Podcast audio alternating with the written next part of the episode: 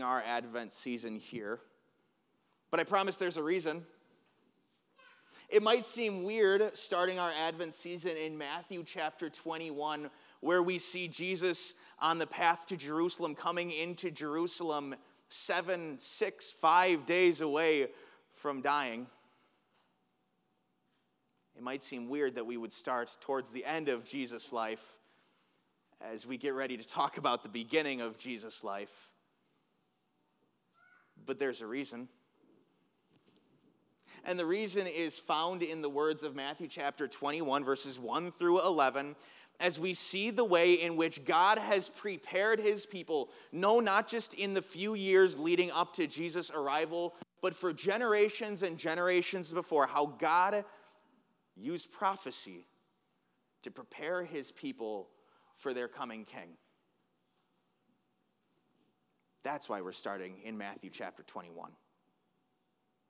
Because Matthew chapter twenty-one reveals to us many, many things about who that king comes for.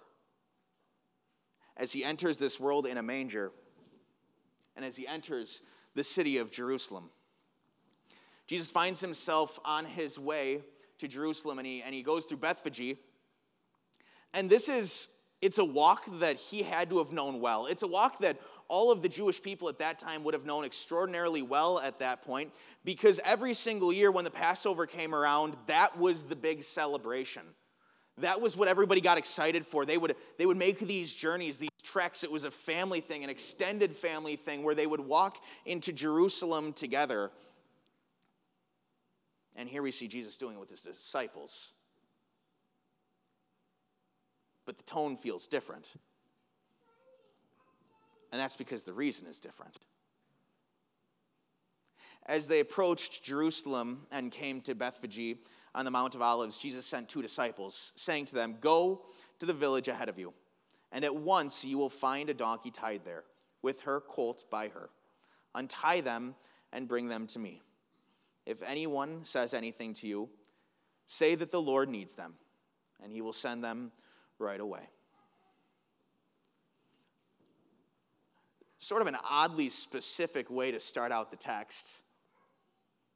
Did we really need to know how they were going to procure the donkey for Jesus? Is that really all that important, or can't we just say that they got a donkey and now Jesus is on the donkey and he's riding in? But that's not what happens here. No, there's great time and care taken by the gospel writer Matthew to make sure that we know just exactly how this whole event came to pass. That it wasn't some type of, okay, here it is moment, but instead that God had ordained this to happen from the moment he was making prophecies about Jesus riding in on a donkey, that this moment in time was on its way. And Jesus doesn't send them out on some type of some type of fool's errand. It's not as if Jesus goes, well, good luck, go, go ahead and try to find a donkey. And as while you're stealing this donkey, somebody might say, hey, why are you stealing my donkey? Go ahead and tell him the Lord needs it. No, this isn't uh, good luck with that moment. This is Jesus saying, here's what's going to happen.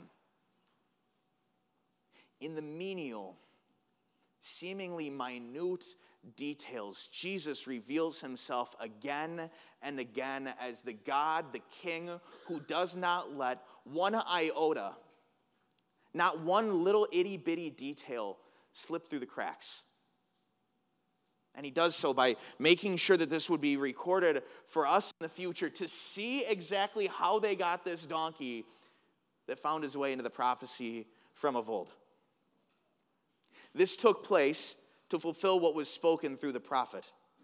Say to daughter Zion, see your king comes to you, gentle and riding on a donkey, on a, and on a colt, the foal of a donkey. The quote takes us back to, to Zechariah chapter nine, where we see this prophecy come into existence. It's, it's quoted almost exactly in the New Testament there. We see that back when Zechariah was preaching to a people that were oppressed, that were five hundred fifty years away from this moment happening, the clarity is still there. See, he comes in riding on a donkey.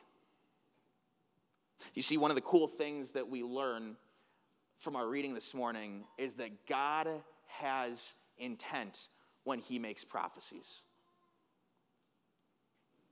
Because God didn't need to give us those prophecies. No, God could have just sent a Savior into the world. He didn't have to tell anybody who was going to come. He didn't have to, he didn't have, to have uh, some type of coming out party for him. He didn't have to have some type of uh, thing that gave him away to the people of old. No, God could have just sent a son. But he made the prophecies first for us. For three reasons. First, to give hope to the downtrodden who received the prophecies. Second, to remind those who came after them that God was going to continue to keep his word to them. And third, for people like us who now live at the time of the prophecy or after the prophecy has occurred, so that we can look back and see the certainty of what God has ordained throughout history. Think about what it must have been like for somebody at the time of, of Zechariah when this prophecy was spoken.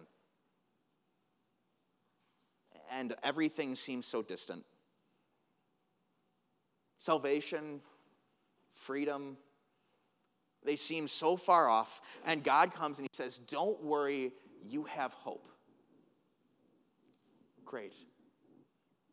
You have all of this hope, and then you get older and you don't see the prophecy come to fruition, and you pass that prophecy down to your kids, and they pass that prophecy down to their kids, and they still don't see the Savior coming. And yet God, time and time again, reminds his people of this prophecy so that in the interim, he can say, don't worry, I'm still going to keep my promise. All the way up until today, when we actually get to see that king riding in on a donkey, when we get to see the king coming in that lowly manger, so that we can be absolutely certain that the Savior that was being talked about all the way back in Genesis, all the way through the Pentateuch, through the prophets, through the minor prophets, through the Psalms, that the Savior that was being talked about in prophecy has found his way into our lives and into our hearts today. These prophecies, they're for you. And these prophecies are for your comfort, so that God can show you exactly what he plans to give to you and then give you exactly what he said he was going to. So what kind of king would you have liked? This is kind of the time where we start to think about Christmas shopping. Maybe Christmas shopping's supposed to be done by now. I'm not really sure anymore these days. We put lists together. We buy things for loved ones. We buy things for friends. Sometimes they just send us the Amazon link and we go, okay, easy, add to cart. I remember um, a couple years back when, when I started dating uh, Jamie, we were about three months into our relationship when Christmas rolled around. You might see where the story's going. And I thought, no, I'm not going to ask her what she wants. I'm just going to give her things out of the goodness of my heart, what I think she's going to like. And the amount of apprehension that takes place in that moment as you're watching that person that you love very, very much open that gift, and you're not one hundred percent sure if they're going to like what's inside, it's a little terrifying. Because we all have it in mind what we want. And when it comes to a Savior, when it comes to a king, we all have in mind what we want as well. And sometimes, sometimes those two things don't match up. What God has decided to give us in a king and what we wanted. Do you know the significance of, of the donkey that Jesus is riding in on? you would think for a, a king to enter into a place, you, you think of like a, a motorcade, or at the very least, something back in the day would be like a chariot and horses and soldiers and armies, and yet Jesus finds himself on a donkey. There's significance to it. Not just because it was prophesied, but because the idea of the king of God's people riding in on a donkey has meaning. It means peace.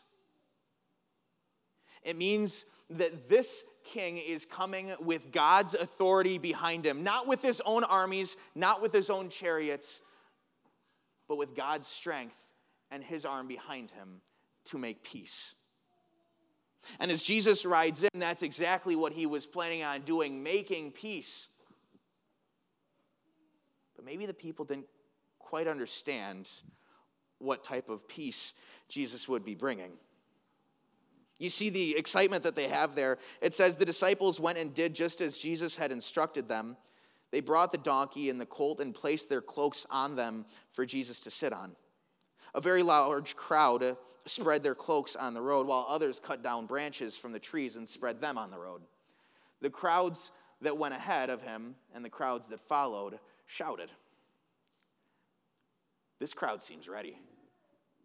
I don't think we can completely comprehend and fathom the commotion, the pandemonium that's going on in this picture. Jesus is on his way in, and the crowds can't help but try to line up in front of him or chase him down from behind and throw stuff in his way, throw the cloaks down in his way so that he might have a level path to come through. Yeah, they're all excited. And they're all crying out, Hosanna to the Son of David. Blessed is he who comes in the name of the Lord. Hosanna in the highest. They knew this person was something different. They knew that Jesus was the fulfillment of the prophecies that they had heard about from the time they were this tall in Zechariah and in so many other books of the prophets. They might not have known exactly what Jesus was planning to do there, but they looked at him and they said, you must be someone important. Hosanna. God save us. God save us from what? And it's tough. We don't necessarily want to speculate on each individual person in the crowd and what they thought their, their Lord Jesus was going to save them from at that moment. But one thing we do seem to realize here is that there's some confusion as to who he actually is. When Jesus entered Jerusalem, the whole city was stirred and asked, who is this? The crowds answered, this is Jesus, the prophet from Nazareth in Galilee. All the excitement in the world. Roaring crowds, making their way for this new king.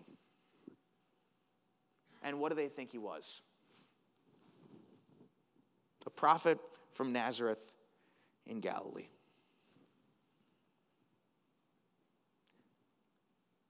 As we approach this Advent season, there are people that see the Christmas day coming, and they want something from God that isn't at all what, what God plans on giving.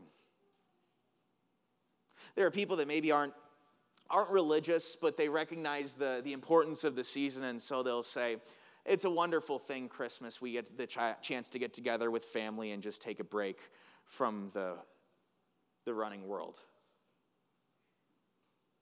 Kinda. But that's not everything. There, there are people that are a little bit more religious. Maybe they would even say that they're Christian, that would say, yes, Christmas is a wonderful thing because we get this opportunity to, to do more for others. Beautiful thing, but they're missing something. There are even other people that would say, no, Christmas is about one thing. Christmas is about Jesus. And then we would go, yes, yes it is. And then they would say, because he's such a good moral teacher. And the reason that he came into this world is so that we could live more like him. And they missed the point. they miss the point of this king that is here to bring peace. And as we go through these next four weeks and we get ready for Christmas and we, we do all of the things that go with that,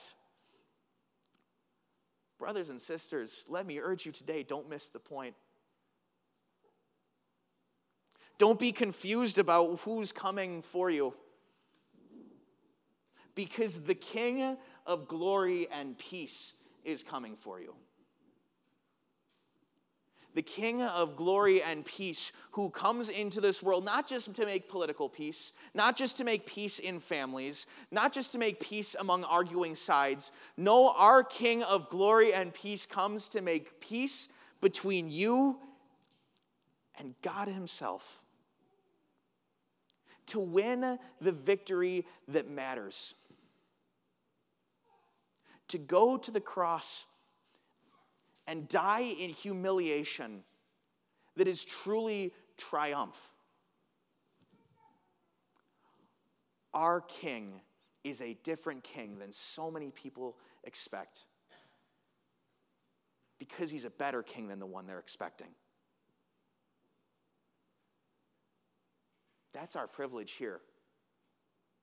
We know who our King is. We know that our King isn't here just to, to conquer some issues in our daily lives or anything like that. He is here to conquer the one issue that we have no ability to conquer ourselves. He's here to bring a peace that is a real peace for real broken people. You know, every year you could You could come into the Christmas season, you could say, this is going to be great, I'm going to get a chance to relax. But those other eleven months, you're not going to relax. You could say, the Christmas season is a great time to focus on Jesus and how he lived a moral life. And you could try to do that for a month, but those ever, other eleven months are going to come right around the corner. This month, we get a message from our King that is lasting. We get a message from our King that is eternal. You have something special. You have the gospel itself. Christ coming in a manger. The Lord of glory taking on humble form for you. Spread it like wildfire. Invite your friends and your family to come and hear at Christmas Eve once again. That Christmas isn't about them and the way that they're going to try to work their life to be a better, more relaxing, more comfortable thing. But instead, this season is about looking forward to a God who promises salvation and who makes good on all of those prophecies for you. The King is coming. Let's rejoice. Amen.